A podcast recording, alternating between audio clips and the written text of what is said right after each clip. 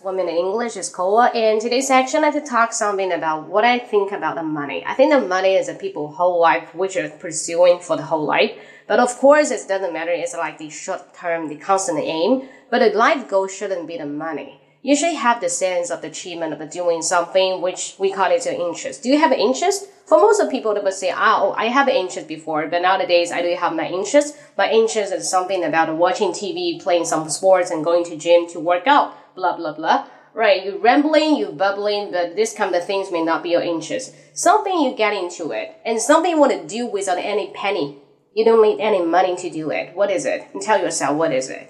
Maybe the dream is only stated when you're really young in your childhood, but when you grow up, your mom told you, hey, hey, forget about it and throw it away. Do something to focus on your subject and do the paperwork a lot. Go to the entrance examination of the college. Then you just dropped all your dreams. Now what you left is only money. Because our life is work, our job is work, all the family, we need to support our kids, our next generation. That's why we also cannot disconnect with money.